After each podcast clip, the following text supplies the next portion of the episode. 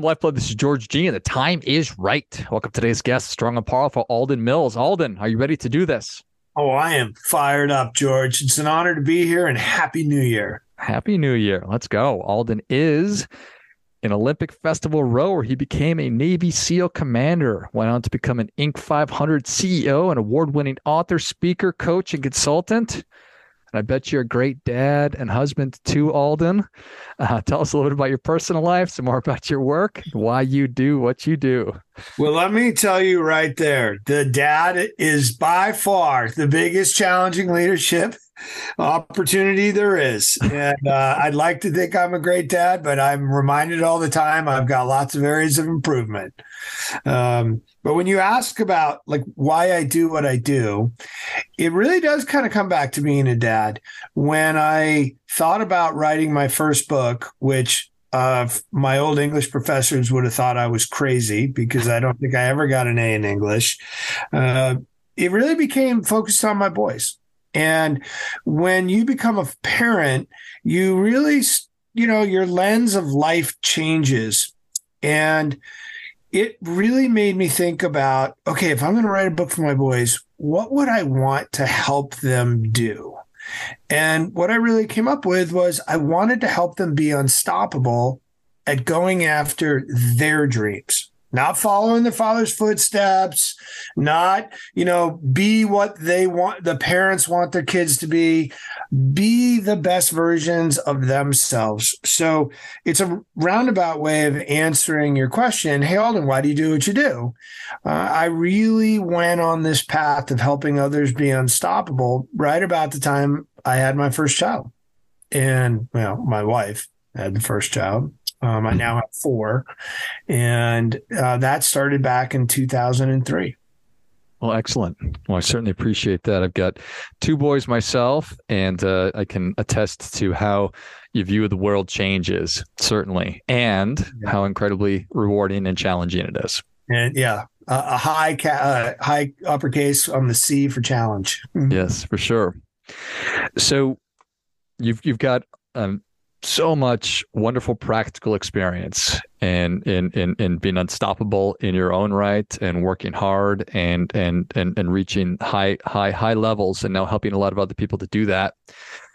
I myself and a lot of the people that that that are sort of in my sphere uh, it's it's frustrating time. We look out and and we're constantly hearing about terrible things that are happening in the world in our own country things we're frustrated by. How do you counsel people to manage that to deal with it? I will start with a story. And the story goes back to when I finally had the opportunity to walk through the front door of Navy SEAL training in Coronado, California. And I'm going to abbreviate the story because we have a short time together. But there was this character with a deep accent that sounded like this. And he goes, You want to know the secret of making it through SEAL training? And, you know, of course, we're all standing there, 122. It's like, Yeah, yeah, we want the secret. And he goes, Well, it ain't complicated. It's hard, but it ain't complicated. You see, you just have to decide, and he point to his temple, what you going to focus on. Are you going to focus on the pain of training? Or are you going to focus on the pleasure that training will provide you? Now, he goes on for a little while, but at the end of it, he says, You know what my job is? It's to create a conversation in here, a conversation that's going to drive you to make a decision. And I, I use that as a reference point for our leadership abilities we all have that conversation. You don't have to go through Navy SEAL training, right? We have the conversation every single day, the moment we get up to the moment we go to bed, and we probably have it while we're asleep. And that conversation is what I call the first level of leadership. And the first level of leadership is how you lead yourself. The second level is leading others, which would be a team. And the third level is then leading culture. And I think of those in concentric circles, like dropping a pebble into a calm, still pond. And that pebble is our action. And the first level of influence or the sphere of the ring is our leadership of ourselves. And then that ripples out to how we lead teams. And then the team's actions ripple out to the culture of the organization the team is associated with. So when we come back to dealing with catastrophic events or the negativity bias of news and all these things that are so easy to get and absorb our attention away from what we can really control. I bring it back to it really comes down to what you decide you want to focus on. And are you going to focus on the misery of it? Or are you going to focus on, hey, what can I learn from this? And if you really peel it back,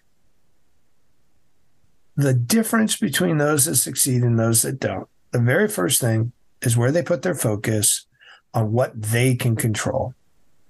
And ask yourself, hey, is it helpful or is this hurtful to me? Is it helpful to every time I watch the news, I come away feeling like crap? And oh my gosh, there's nothing I can do about Ukraine. Okay, maybe you could donate or something like that. But for the most part, are you going to be able to impact Putin's decision? Most likely not. Are you going to be able to impact some political party? Mm, maybe on a fringe, but no, for the most part, what you can impact is the next action you decide to take right now. The next focus on, well, for every negative, there is a positive. Which one do you want to focus on? And oh, by the way, the positive wrapper, it comes in a different wrapper than the negative. So, you know, warning, George, I could go without you even asking me a question for a couple of hours on this topic and i i really enjoy the conversation so uh, that's in you know in in a in the shortest nutshell i can give you that's what this is about it's about focusing on what we can control our thoughts our focus and our beliefs and i think of them in a loop I love it. It's a great story. And of those 120 so uh, men, I'm assuming, perhaps women, how many have made it through? How many internalized that advice from that wise, wise person? Oh, that wise, wise person, by the way, uh, is he's in my uh, he's getting a front row seat in my next book called Unstoppable Mindset, and he's instructor half butt. Uh, and the character and the reason we, he was instructor half butt is his left butt cheek had been blown off by a rocket propelled grenade in Vietnam. and he loved to tell us that he could do more with his half butt than we could with our full butts, right? And the reason he was giving us that conversation is it was at the end of seven weeks of pre training where we were going to now take exactly the same physical fitness test that we had already taken three times just to get into the front door of SEAL training. And then when we got in the front door of SEAL training, we had to take it a fourth time the first day we were there. And now, after seven weeks of more training by now SEALs to class up for the rest of training, they make you take it a fifth time. And so the real question to ask is well, how many people pass that test? And all of them had passed it four times. We started with 64 from 122. Um, the uh, the class graduated 12 originals. I was not an original. I got rolled back and got moved into the next class and so I think out of all of our class of 181, I think we had about 15 total that graduated when we had 122 start. Got it. Speaks to the challenge.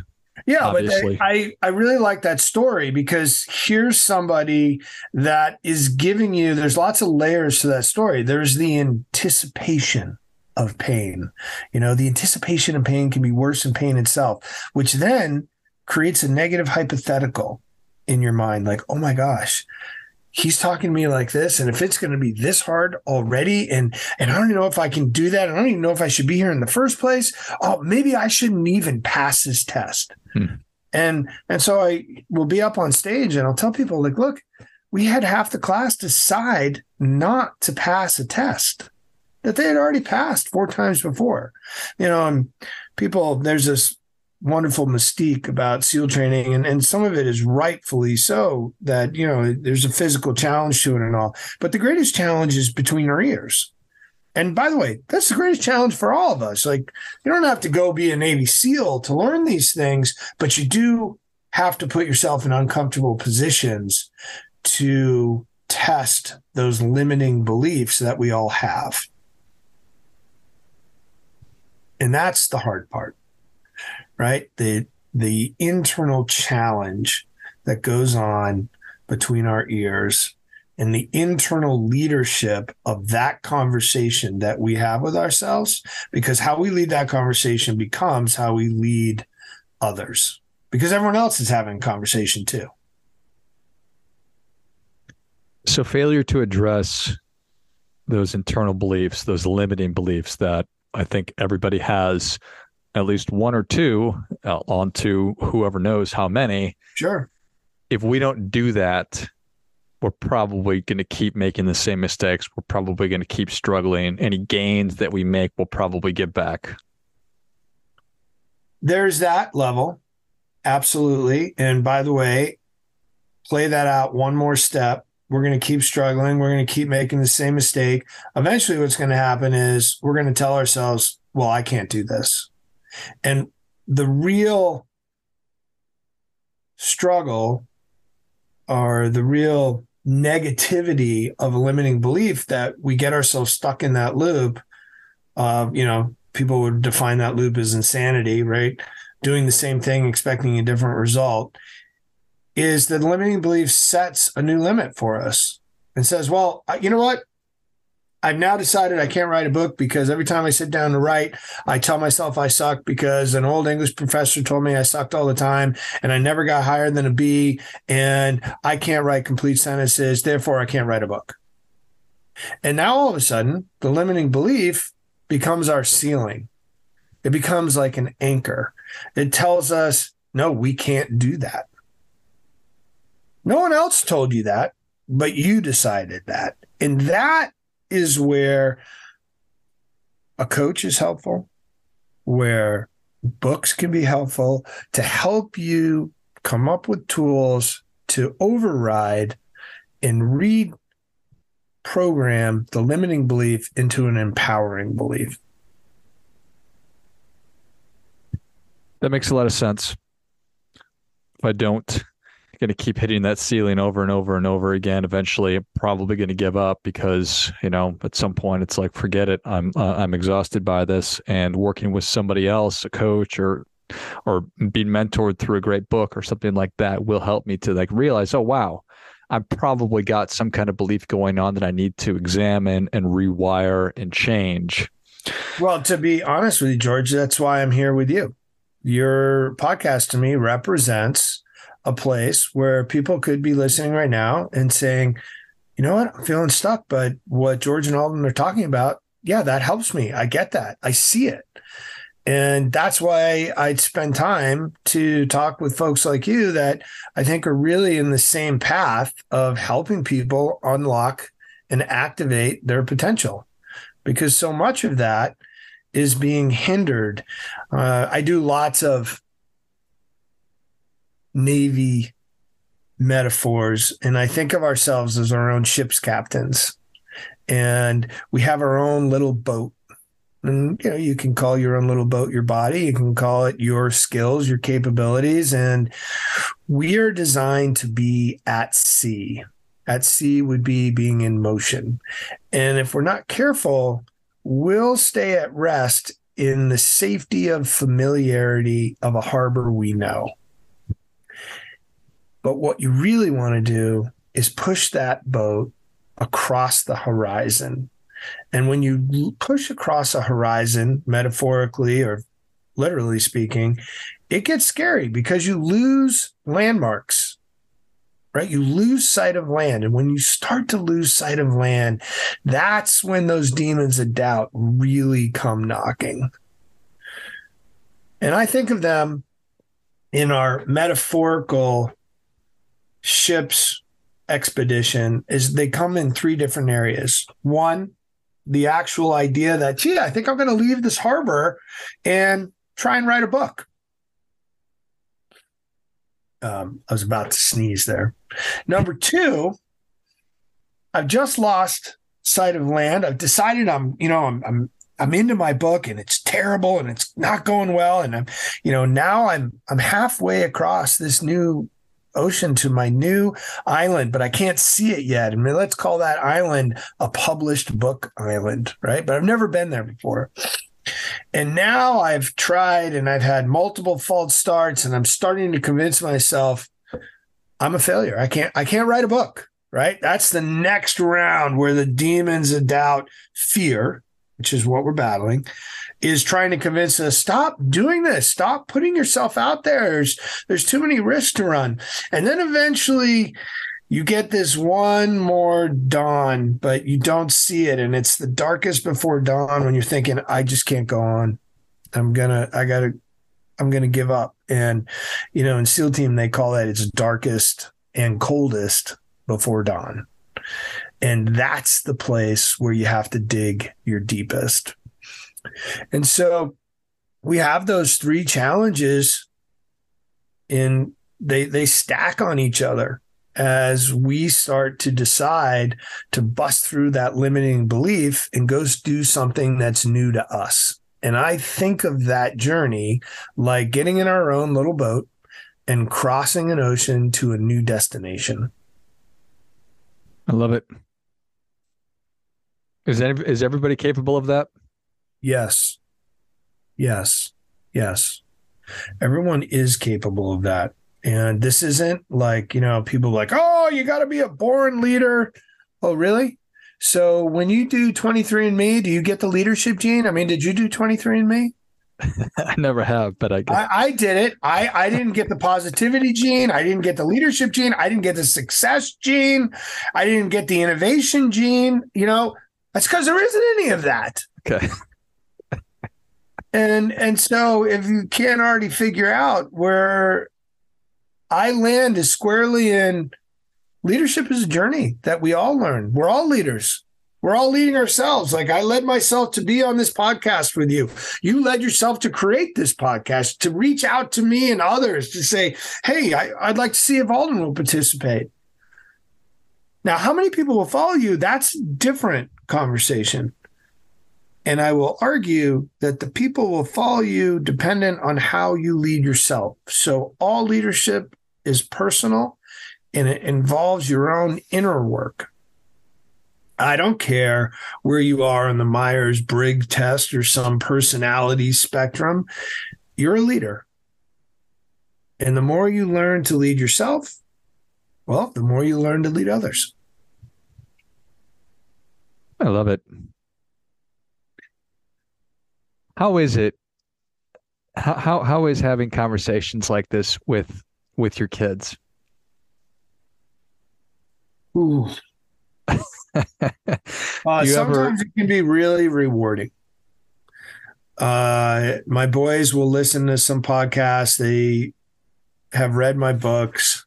Uh, i've had them sit in the audience for some of my speeches and and sometimes they're like, "Hey, Dad, will you speak to my team?" And I'm like, "Yeah, I'd be honored to speak to your team." And they love it when I speak to their team, but they don't always love it when I just speak to them. Mm. And when I'm speaking to them, I really have to pay attention to trying to teach through story versus telling what to do. Mm and making that transition to, hey, you guys want to hear a stupid story about when I was your age and something I did? Yeah, you did a stupid story. And we call them stupid stories.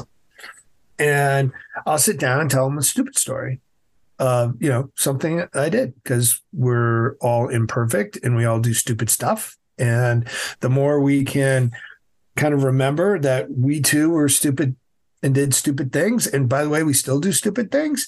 Uh, and we learn from them sometimes. Sometimes we don't, and we do it again. That becomes part of the stupid story.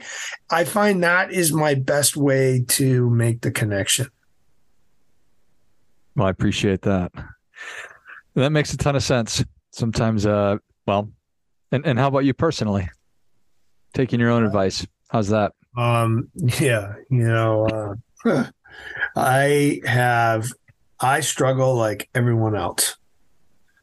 I have um, gotten situations where I'm exhausted, depleted, depressed, and because I keep, I'm still on the journey, I keep pushing. I keep wanting to have new experiences.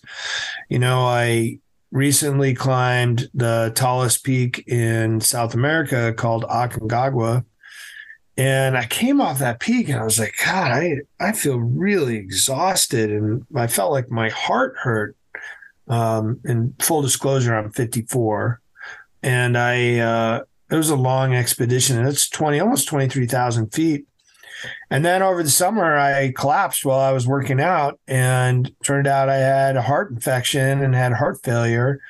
And, you know, that's been a whole new obstacle to deal with. And a doctor who read my book looked at me and he goes, Well, you're going to need you right now. Mm-hmm. And and he was right. Um, so the leadership journey doesn't end. I don't think of it like, oh, once I'm a Navy SEAL, that's all I need to do, or once I was CEO of this or invented that. It's no, this is a journey that has no destination and we we keep learning along the way and i hope for everybody that's listening out there that they don't look at life like gee i can't wait to retire. I think you look at it like gee what's my next challenge? What's my next chapter of my book that i get to write? And you know when you come up with something like dealing with heart failure you start thinking like, you know, the object is not to arrive at your gravesite in a well preserved body.